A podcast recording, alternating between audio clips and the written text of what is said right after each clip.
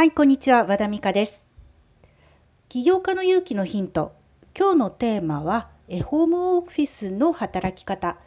2回目をお届けします。今日は環境部分についてお話しいたします。ホームオフィスの作り方という Kindle の本が中西八重香さんという著者の方からえ出て本があります。環境の整え方について網羅的にそうですね照明や室温湿度とかあるいは家族との時間調整の仕方あるいは、えー家事との時間配分の仕方など本当にね細かく私たちが直面する特に女性がね直面する問題について書かれていますのでぜひこちらご覧いただきたいと思います。で私が今日お話ししたいのは、まあ、私の場合どうしてるかっていうことなんですけれども私は自宅に事務所の部屋を持っています。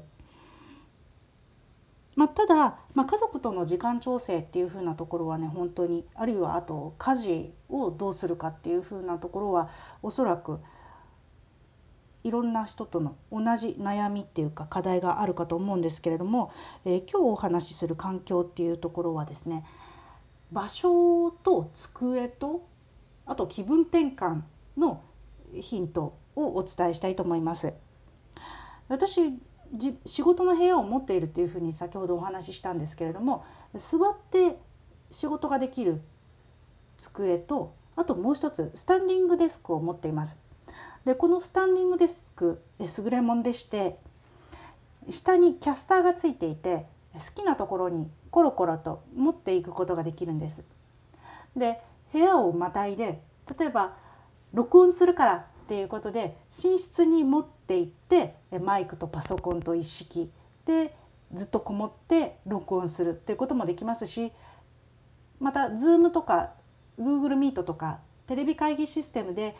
ミーティングをする時もえ違う部屋に行ってこもって話すっていうことができます。またあの私スタンディングデスクにコロコロつけていることおすすめのもう一つにそうやってあの録音環境が、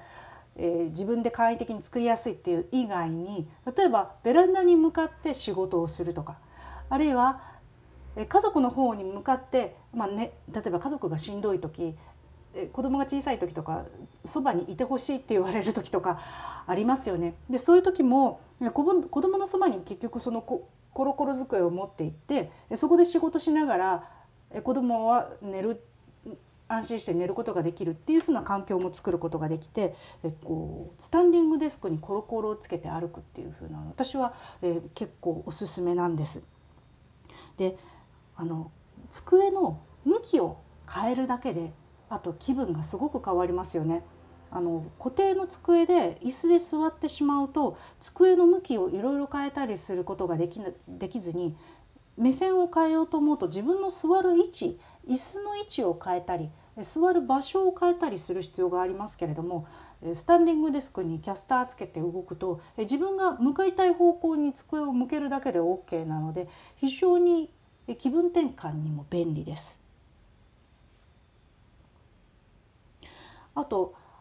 寝室で仕事をするっていうふうに私言いましたがもう一つですね寝室は私何も置かないようにとりあえず寝ることに専念できるように IT 機器は一切置かないようにしています。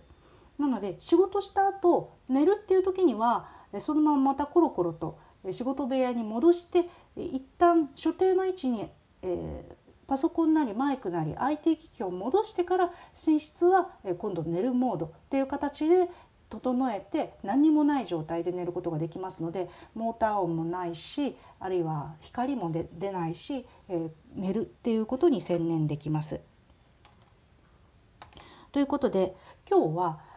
皆さんにぜひホームオフィスで机をこれから買われるならスタンディングデスクにキャスターがついてるやつぜひおすすめです。でもしキャスターついてるやつでいいのがなかったとしてもキャスター自分でつけてコロコロさせることができるのでもし DIY ができる方が身近にいらしたらお願いしてみるといいと思います。おすすめです。起業家の勇気のヒント今日はホームオフィスの働き方ということでお伝えしました、えー、ホームページでメールマガジンの配信を行っています。ぜひご登録お願いします。